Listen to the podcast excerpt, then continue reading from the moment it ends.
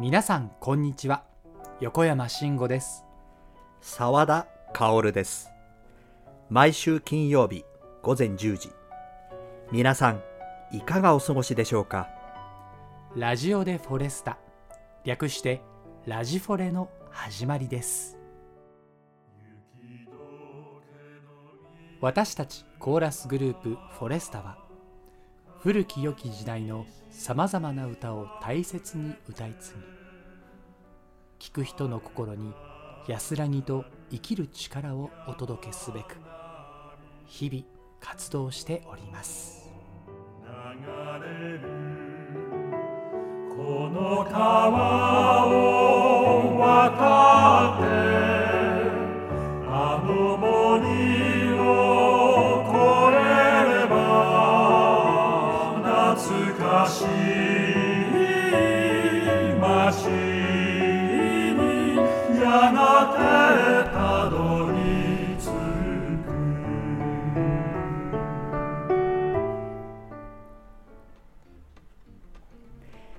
皆様こんにちは。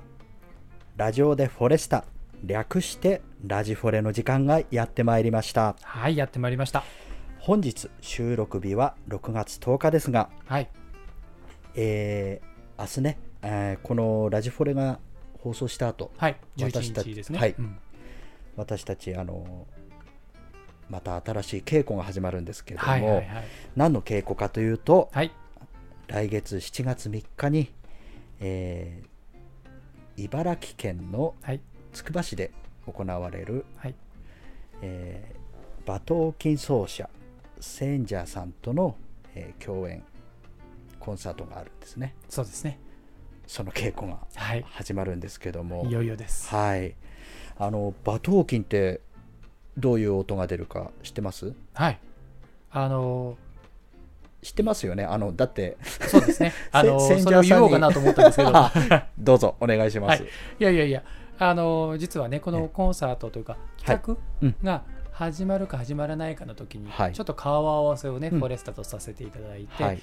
その時なんとですね、センジャーさんが、うんあの馬頭琴を実際にお持ちくださって、はい。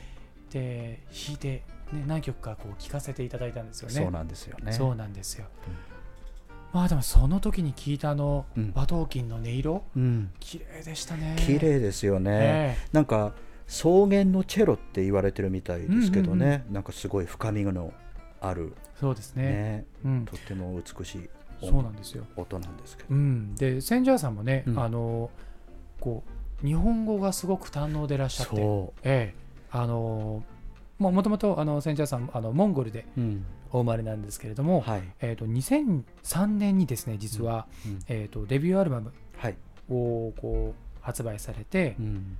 発表されて、はい。それが NHK のラジオで放送されたりとかしてたんですよね。でそこら辺からこう日本でも活動というか注目をされたらしいんですけれどもなるほどあの有名なね、はい。あの物語があるじゃないですですか。馬頭琴というと。日本にも有名な「数歩と白い馬。あああの小学校の時のそうですそうですそうです。国語の教科書に載ってましたね、あの文部科学省のあの選定作品とかにもなっている、はいはい。あのあそこでね登場する楽器ではあるんですけど。ね。うん、だからそういうので僕らもなんとなくうっすらこうイメージがある楽器、うんというかん。ただまあよくは知らない。そうですね。でもそんな楽器でしたけど、うん。実際聴いてみるとそのね草原のチェロ。うん。もう本当にそのままですよね。すごくこう表現が豊かな印象がありました、うんうんその時。あれって現日本でしたっけ？そう。なんか僕イメージ的には、うん。あの2個ってあるじゃないですか、はいはいはい。ああいう音なのかなと思ったら、うんうんね、また全然違う柔らかい。そうですね。ええ。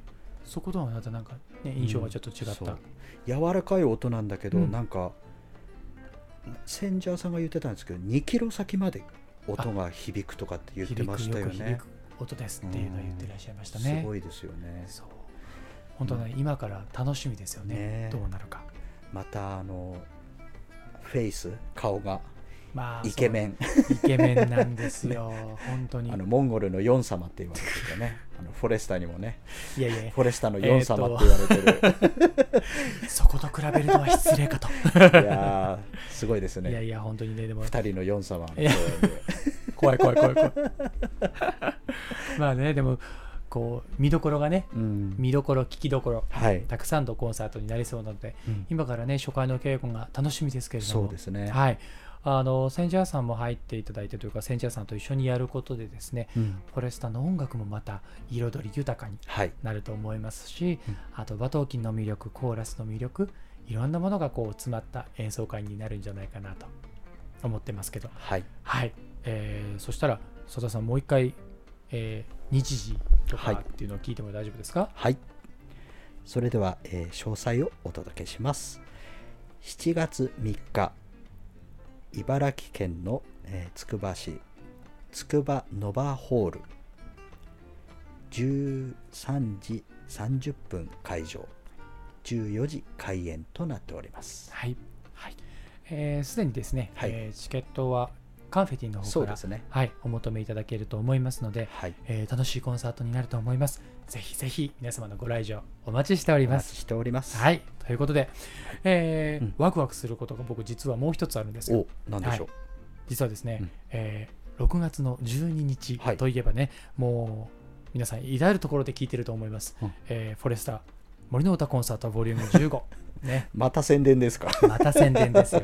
宣伝というかね、やっぱりうん聞いてほしい、おすすめしたい、そういう気持ちがね、やっぱ強くて、こう、買ってくださいとかっていうんじゃなくて、うん。なんか、聞いてほしいですよね。そうなんですよ。あぜのひ。こういう活動をしてるっていう認識だけでも全然違うと思う確かに。ので、うん。あのお時間が許せばっていうのもありますし、あとこうこういった活動の一端なんですよっていう形でね、うんうんあの聞いていただければ嬉しいなと思います。そうですね。うんはい、ということで、うんえーボリューム15の公演がですねはい。6月の12日土曜日夜の8時20時から開演となっておりますので、はい。えー今回は、えー低音三昧、ね、低音の魅力をたっぷりとはい。お聞きいただきたいと思いますのでぜひぜひこちらの方も、はい。えーお楽しみに、えーしておいてくださいそして、えー詳しくはですねフォレスタ通信はい。に、えー詳細ございますしカンフェティさんの方からですねチケットの方もご購入いただけますのでよろしくお願いいたします。はい、はい。まああの、うん。センジャーさんもそうなんですけどなんかはい小さい頃から馬頭琴をねちょくちょく習い始めたみたいなことを聞いたんですけども、はい。横山君とかはい。小さい時なんか習い事とかあそういうのってえ周りみんなやってませんでした？なんか。やってました やってました、あの友達水泳やってたりとかあとなんだろう。僕はその中でもサッカーをね幼稚園の時にやってたんですよ。早いですね。あなんかサッカークラブみたいなのがあって、うんうんうん。習い事でサッカーやってたんですけどへそこのね、えー、と先生がちょっと苦手で 早々に行かなくなったのを記憶してますえ なるほどなんかその先生の雰囲気がねあありますよね小さいながらにして苦手だったわかんでしょうねりますあの繊細ですからね、小さい 小さい時ってねそうなんです。かね。そうなんですよ。はい。で、あとは、ええあと僕、小学校の頃にあと習字を少し習ってたんですよ。あるあるですねそうなんです。あるある。ただね、習字もうんやりたくて習ったっていうよりは、うんえー、と僕、団地に住んでたんですけど、団地の、うん。えー、と上の階うん。に近くに習字の先生がいらっしゃったので、まあ、その親の付き合いっていうのもあるんでしょうかね。んうんあのそれで行かせてもらったんですけど、うん。うん僕のその最初の習字のイメージって、うん。あの皆さん習字っていうとね墨墨汁でうん。書いて筆を使って、まあ、毛筆の。はい。黒い字をね書くっていうイメージがあるんですけど、そうですね。もう真っ先に思った習字のイメージは赤でした僕は赤色。ななんでですか？ね なんでって思われるかもしれないですけど、うんうん。あの黒い墨でもちろんね書くんですけど、そうですね。最終的にはですね持って帰ってくるあの半紙の色が真っ赤に染まってるっていうああのー直しの赤ペンが多いってはいうそのイメージだと。確かに 習字って赤い色なんだ みたいな。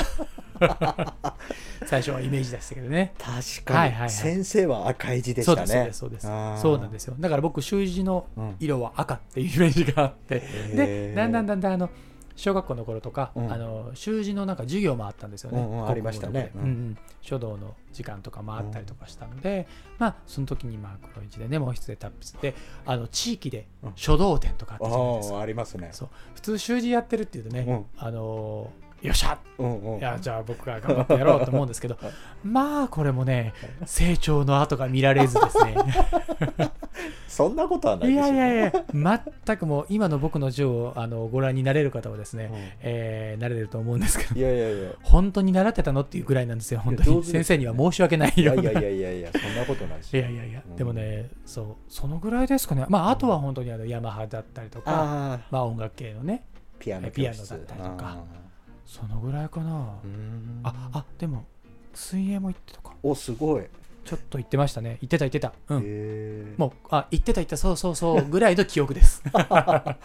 澤田さんなんかありません？いや一緒ですよ。あの僕も小学校入ってから僕はサッカー始めたんですけど、はいはい。野球よりサッカーでしたね、うん。あそうなんですね、うん。時代的にそうですよねちょうど。そうそう、ええ。そうですよねきっとね。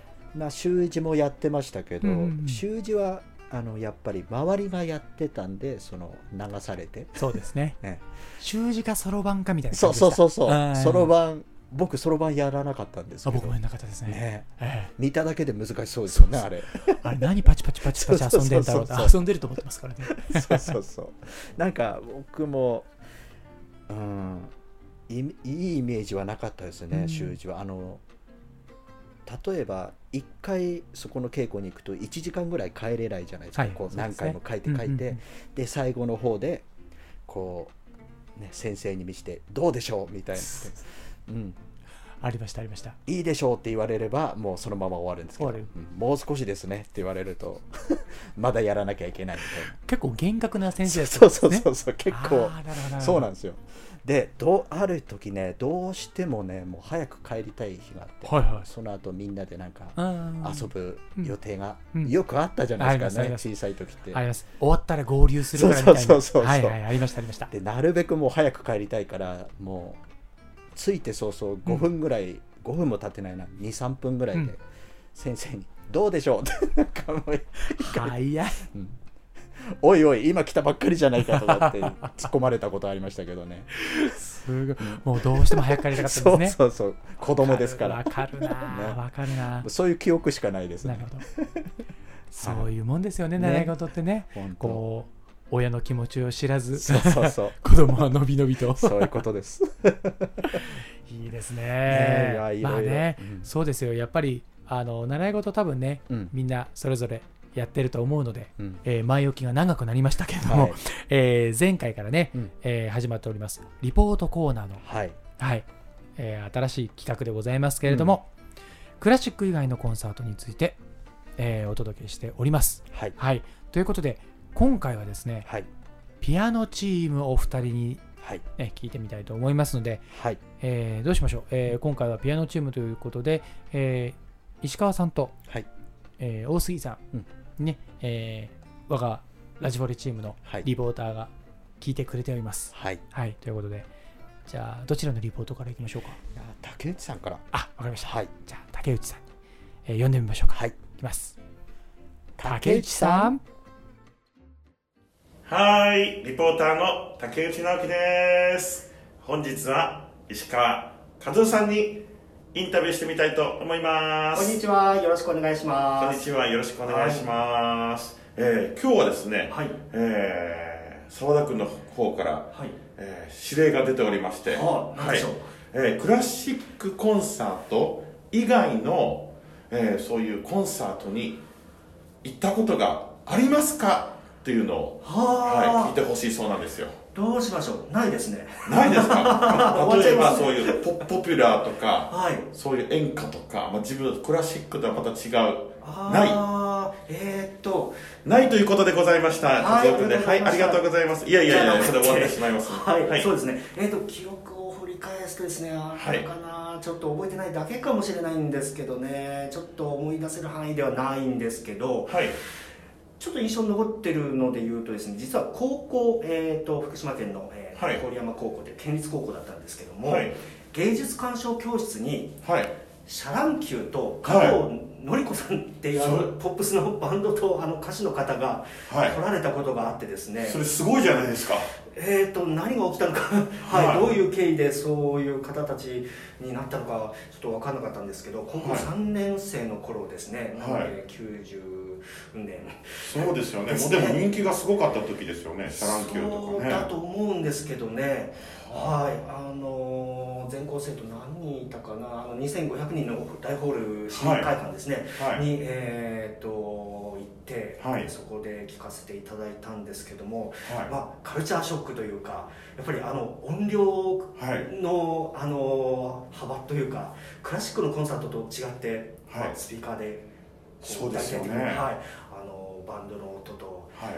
えー、と歌手の声が流れるんですけどもちょっと今まで聞いたことのない音量でですね。そうですよね、はい。呆然となったのを覚えてますね、客席の雰囲気もやっぱり全然違いますよねクラシックとね。そうですねもうなんかお約束のようにみんな立ち上がって、はい。はい。ぴょんぴょんしてました。キャーキャーキャーというか、はい。黄色い声援が。ええ。で、はい。実は僕の在学してた頃は男子校だったのでですね黄色くはなかったんです。失礼いたしましけた。どえーっと黒い声がですね、はい、そうですか。盛り上がってはい。すごい熱狂的なはいうん、それはやっぱりクラシックのコンサートとやっぱ全然違いそうですね。ますね。まあ、はい。逆に今あのクラシック以外ちょっと聞いてみたいな行ってみたいなというコンサートとか何かありますか？ああそうですね。あのこうしてフォレスタでいろんなジャンルの歌で昭和の曲も、あの演奏させていただくようになったので、うん。そのえー、と例えば演歌だったら、えー、と今人気のある方のコンサートとか、あどういうふうに声出されてるのかなとか、そのコンサートのこの曲はどういうふうにして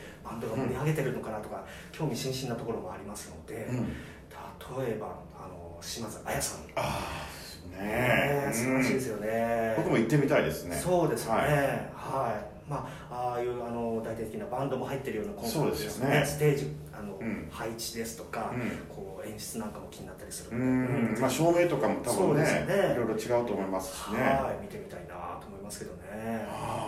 じゃあ今度一緒に行きましょうか。行ってみましょうかね。はい、はい、はい。というわけでですね、はい。あの今回は、えー石川和夫君に、まあ、今まで行ったことのあるポポップスのね、はい。あのクラシック以外のコンサート、えー行ったことありますかということでまたこれからまたあの行ってみたいというコンサートもね、はい。あの聞いてみましたんでね。はい本日はじゃああのよろしくお願いします。お願いします。はい。あありがとうございました そうですね。こはい。れからコンサートですけど、今からね本日はあの今日はあの大宮そうなんでね。公園でね。はい。本日もよろしくお願いします、はいということでね。お願いします。はい。ではありがとうございました、はいありがとうございました。はい澤田君横山君お願いします。はい、うん。ねシャランキュー懐かしいですけど、ね。うん。はい今やねちょっとね、うん。聞くことはそうですよね。ね生で聞くことはできなくなっちゃいましたけれどもうん。あの当時すごい人気でしたよね。ね。シャ乱Qうん。あシャ乱Qってあのビジュアル系バンドの走り？うんな感じですかね。な感じですよね、うんなんか化粧をして。ね。ええ。すごい綺麗な格好をしてはいはいみたいな感じでしたけど、うん。生で見たんですね。すごいですね。ね。羨ましい。芸術鑑賞会でロックバンドが来るってね。に。まあ僕も釜谷さん来ましたけどね。この前おっしゃってましたね。そう。はい。そっか。そういう走りだったんですかね僕たちの時代って。どうなんですかね。僕 クラシックじゃないですか。でもあの音楽鑑賞会とか音楽鑑賞会でうん来た子あでもクラシックの人が多かったかな、ね。カルテットとかはいはいはい、ね。そうですね、うん。あと演劇の人が来たりとか。ありましたね、はい。それも。そうですね、うん。劇見たかな。そうあと能とかね。はいはいはい、うん。ありますね。うん。日本文化のそう。あの。そうそういうのが多かったと思うんですけどね、うんうん。ななぜか僕たちの時代は。ロック。ロロック。フォーク。みたいな、そうなんですね。うん。いやねあのー行ってみたい歌手で島津亜矢さん、あ、うんはいはいはに行きたいと言っててね、うんうんうんうん。じゃあ今度竹内さんと二人で。はい。行った時のレポートもねね。じゃあ。いや島津さんもいい声ですよね、えピンと張りがあって。大ファンです僕実は。あそうなんですはい。ね、あの実はあの前このラジオか言ってこれでもねましたね、ええ言ってたたと思うんですけど、えーリーダーもねうん、うん大ファンということで。そうですね。はい、はい。えー聞きに行くのもいいですけどね。いつかまたしっかりと共演でき共演ですか。えあ。え 狙っていきたいと思います。いいですね。はい、はい。それでは、はい。えー三宅さんですかね、はい。じゃあ読んでみますか。はい。三宅さん。皆さん、こんにちは。えーラジフォレリポーターの三宅里奈です。えー本日は、大杉光恵さんにインタビューをしていきたいと思います。お願いします。よろしくお願いします。はい、あの、今日のインタビューなんですけれども、はい。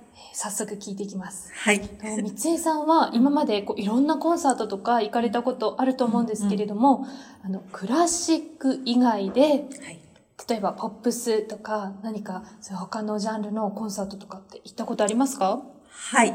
あのー、ジャンルを問わず、いろんな音楽は好きで、うん。あの、学生時代からいろいろ出かけてるんですけど、はい。その一番初めに、はい。こう、ポップスというかロックのコンサートに行ったのが、はい。えー中3か高1ぐらいの時に、うんうんえっ、と、ビリー・ジョエルっていう、えー大好きな、いいですねそう、が来日して、ドームに、東京ドームに来日した時に、すごい。初めて勇気を出して、行ったんですか？そ一人、。一人ですか？えっ、と、兄と一緒に、いいですね兄と一緒に行くっていうのも、うん。初めてだったけど。なんかちょっと緊張しますよね。そうそうそう。家族といえどみたいな。そうそうそうそうドキドキみたいな。ドキドキして、はい行ったらもう、とにかくククラシックの方に慣れてるから、あの、音量がもう大きすぎて、もうそれに参っちゃって。難聴に無理とか。そうそうそう。それがまあ、初めですね。ああ、じゃあそんなあの若い時期に、あの、うんすごい広い東京ドームで、うん。大勢の今では考えられないほどのお客様と一緒にうん聞いたっていう思い出があるんですね。それが、はい。しかもビリー・ジョエルという渋くて。いいなぁ、聞き、いいですね、羨ましい。かっこよかった。であーも本当ですかうんよく覚えてへいます。ーそうです。なんか、服装とかもやっぱり合わせていくんですか？そういう時はちょっとロックになんかね、でも全く覚えてないけど、あはいその時はね、そんなにそこまで余裕なかったかもしれないけど、でも、はい。ちょうどバブル弾けるか弾けないかぐらいの多分時で、はい。でも周りが、その、ボボディコンのスーツ着たはい女,、女の人が見たたくさんいて、えでもう踊ってるんですか？もうそれにまたびっくりっていうかカルチャーショックも。ボディコンの女性、前髪こんなパッサーみたいな、ワンレンみたいな。もう平野ノラしか私には浮かばないですけれど、どうしよう。そう、世代がね、そうだよね。すごいちょっと私もね、その世代が。へーでもここで面白い。こんな人たちが来てるんだと思っへて、もうそういうこともいろんなこ、い。ろんな意味でカルチャーショックだったんだけど、はい、いい思い出です。いい時代というか、本当に羨ましいです。へーそうなんですね。うん。なんか他にありますか？こう、そのロックと。ロックも、はい。ああったけど。の、ちょっとこう、日本のものと、日本人の、あの、ちょっとフェスみたいなのもちょっと行ってみたりとえか、フェスも行かれたたことあるんですか？あります。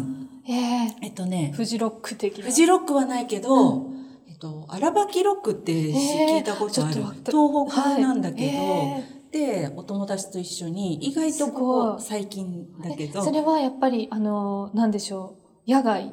そうそうそう、野外で、すごい。ビール片手にみたいな、みんな周り。キャンプみたいなの張ってる人もいるんですよね。そうなの。って。今ってすごいね、その辺が充実しているから楽しみ方もたくさんあって、はい。私みたいにこうやって、まあ一人とかとうんうん。お友達とひ二人で行っても、うん。もういろんな美味しいものが食べられたり、うんで、ちょっと休憩したり、で、好きなね、あのメンバー、はい。好きなアーティストさんのに、じゃあちょっとまた決めてとかっていう、本当に楽しめるので。フェスっていうのは、あの、チケット、まあ、投資券みたいなの買ったらいろんな方のが聞けるって感じなんですか？そうそうそう。はい。その一日投資券っていうのがあって、ー。とか、何日間かや、2日か3日かやってたかな。はいはい。だから、それで投資で買ってる人もいるし、キャンプ一緒についてるみたいな。ついてる用の券とか、えーすごい。じゃあもう結構アウトドアなイベントとして楽しめるんはですね。すごくね。確かにソロキャンプとかも流行ってますしそうね。そうそうそうそう。へー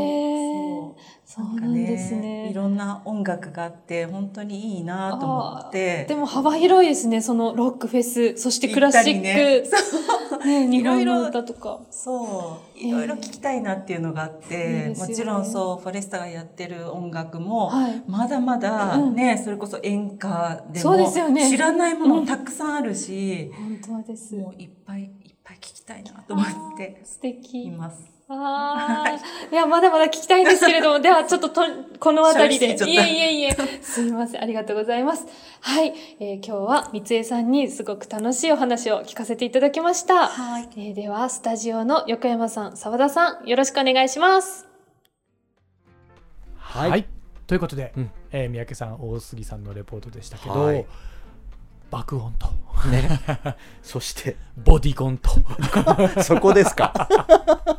い いやや時代ですね。僕はあのビリー・ジョエルあビリー・ジョエル。そっちびっですねくりしたんですけど。いや僕もびっくりしましたよ、ねえ。ええ。僕もビリー・ジョエルすごい大好きです。あそうなんですはい。か、あのピアノマンとかあのん。最初、えー先輩に勧められて、うん。あの横山これ聞いてみなって言われて、うんうんうんえー借りた CD がビリー・ジョエルが入ってて、はいピアノマン聞いた時にこのピアノ聴きたいあの弾きたいとか思いました。えーちょっと練習した時もありましたけど、へえそのぐらいビリー・ジョエル好きですね。あそうなんですね、ええ。僕名前は聞いたことあるんですけど、うんまあ曲もピアノマンしか知らない、でもあれ有名ですよね。有名ですごい有名です。ね。CM とかいろいろ流れてますもんね。流れてますね、うん。いやすごいですよ。ないやでも生でね見れるってなかなか。確かに。あの爆音っていうのはね確かに僕も衝撃受けましたよ、うんうんうんうん。あの初めて聞いたとあの歌手がシモン・マサトさん。はいはい。あの泳げたい焼きくん。泳げ大学の。う。わ。僕ね小学校の時でねはい。スピーカーの前だったんですよ席が。本当鼓膜が破けるかと思ったぐらい、いそうですよね。や本当にねそのその記憶しかないでさ 爆音爆音。しかもあの昔のスピーカーですそうからね。もう本当耳が本当に痛くなっちゃって。うわー大変だ。もう聞いてるどころの騒ぎじゃなかったですよ、はいはいもちょっと逃げ出したくうなるよそううな。そうそうそうそういや いやすごいなうん。やっぱりあのポップスコンサートとかね、うん。えー、とロックのコンサート、まあ、マイク使うコンサートは全部そうですかね、うん。もしかしたら、ねあのフォレスターもねいろいろこう大きいスピーカーとかね、はい。使っていろいろやってますけど、うん。確かにスピーカーの近くのお席と、うん。そうじゃないお席っていうのはね、やっぱり差は多少なりあともそうですねね。出てきてしまいますけどでも今性能がねすごい。性能がいいから。全然違います言から。ってもうん。多分その僕らのね、うん。あの小さい頃というか若い頃というか、うん。聞いたものとは全全然違うと思います。うんだって今近くで聞くよりうん。遠くに離れた方が大きい音があ聞こえるようになってるじゃないですか。そうですね。あのはいやっぱりホールの響きとかもあって、えースピーカーのね、うん。性能とかもあってそ、すごい時代にうなりましたよ。本当すごい時代です。ねでもなんかこうみんな結構やっぱり行ったりとかするんですね。ねねびっくりしました。けえっ、と ね石川さんみたいに行ってなくてもこうんううん。経験してたりとか、ねやっぱこういろんな音楽にねうん触れるっていうのはいいような気もしますけれど。本。当いいことですね。はい。いや今後も楽しみですね。そうですね。えーみんなどんなコンサートに行ってるのか、はい。ね楽しみにしておいていただければと思います。はい。ということで、うん。メールコーナー行ってみましょうか。はい。はい、じゃあ佐藤さんお願いしていいですか、はい。それでは、えーペンネームえりママさん、えー題名がフォレスタ大好き。あ嬉しいですね。はい。はい。直樹さんあいきなり。あ えーとすいません。竹内さんですね。竹内さんですね。はい、はいはい、OK です。そのまま読みますね。はい、直樹さん伝言版読ませていただきました。ザッハトルテとても美味しそうで食べたくなりましたよ。ご質問の私の青春の歌はちょっと恥ずかしいのですが中学生時代に松崎しげるさんのファンでした。周りは秀樹ひろみ五郎の時にですよ。友達には誰一人にも言わずしげるさんのコンサートにまで行ってきました。なので私の青春の歌は愛のメモリーです。しおりさんがよく歌ってくださいますよね。それを聞くと胸がキュンとします。お聞かせ願えれば幸いです。いいということなんですけどね。いや、いいと思いますよ、ね。松崎しげるさん。ねえ、ね まあでも時期ですよね。うん。えー秀樹さん、ひろみさん、五郎さんの。ああの時代だったんですね。みたいですね。松崎しげるさんもね、ええ。一緒の時代。いや、確かに言いにくいかもしれない。ああえどういうイメージなんですか松崎しげるさん。ぼいやなんか。僕あんまり変わ変わらないけどでもね、ちょっとこう、うん。大人っぽいあ感じかな。あなるほど。アイドルとちょっと大人なそうあの感アイドルと、まあ、本当に歌手っていう感じ。本格的な歌手。本格的な、うん、なんかこう盛り上がるっていうよりもうん。聞き入るっていうか、ああなるほどね。なんかちょっとこう、えー、混ぜてるわけじゃないですけどね、うんうんうんエリママさんがね、うん なんかこうそうこううん心にグッと感じるものなるほど。がえー強かったんだと思いますけどね。わわかりますわかります。僕もあのみんながうん。なんかドラマとか、うんうん。あのアニメとかわーってね、うん。やってるこう小学校の頃ですよ、はいはいはい。あのクラブ活動で落語クラブに入ったから 落語聞いてましたもん。小学校で？僕が行きたいって言ったのはあの末広亭ですから新宿の。すごい。ライブハウスとかじゃないですね。小学校の時にお母さん末広亭に行きたいへえぼ僕10年ぐらい前に初めてはい。あの翡翠広亭行ってきましたよ。行きました？うん。あそこ何気に面白くないですか？いやあの作りがねすごい昔風でね。そうそうそう面白いです。そう。ねそういう子供だったのであ小の学生。周りがいろいろな、ね、アイドルとかあアニメが大好きって言ってるわーって話してる中で知らないよね円楽さんって言ってもねとか。いやーでもねそういう変わった人たちがこういうねここまで上がってくるんですよね 多分ね。もう今でも楽しめるっていうね 大事ですよ。いいと思いますよいやりママさん。ね。ね素敵です。はい。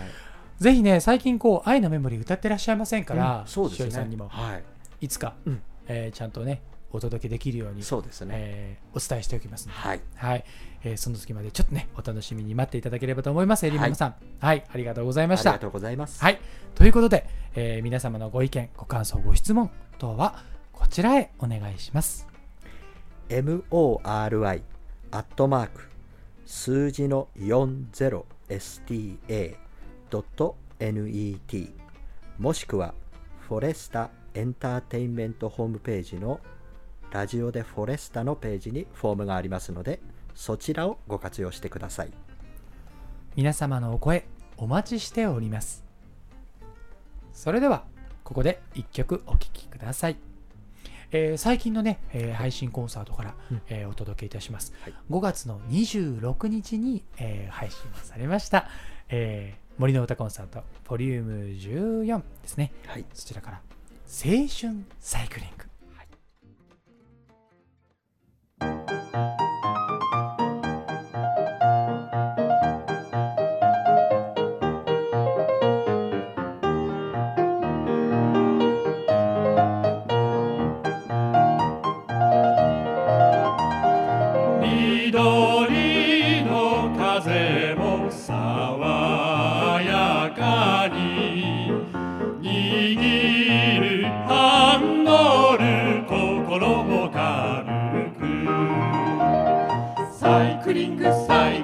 イク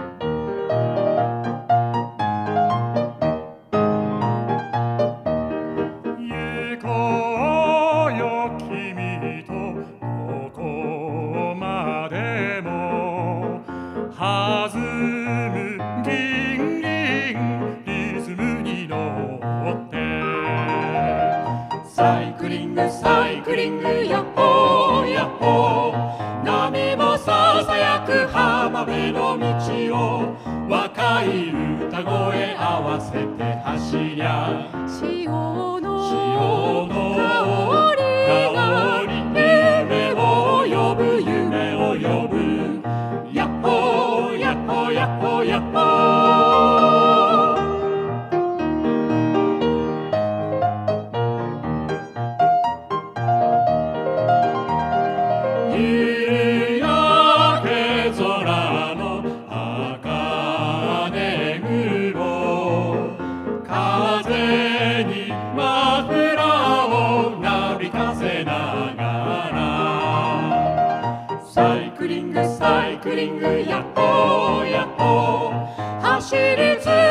て野バラの花を摘んで見返ら地平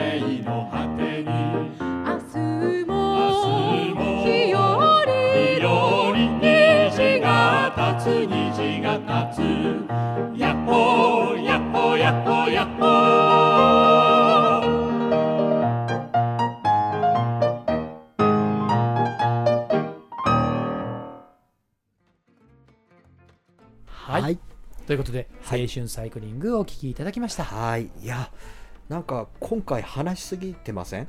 結構。あ、そうかもしれないねです。尺を。はい。取ってるとまあね思います、あのたまにはね、こんな感じもいいんじゃないかなとはい。思いますけれども、はい、えー皆様お楽しみいただけましたでしょうか？はい。ということで、えーまあ、来週もね、うん。どんどん皆さんのご意見とかご感想も聞きながら、まはたメンバーのはい。思い出のね、えーコンサートなんだからね、お話もあります。ので、はい。ぜひぜひお楽しみにしておいてください。はい。というわけで、えー今回はこの辺りで。またメンバーのいろいろな素顔もお届けします。このラジフォレ皆さんの日常の一部として寄り添っていけたらなと思います。それではエンディングはこの曲「あなたといる時」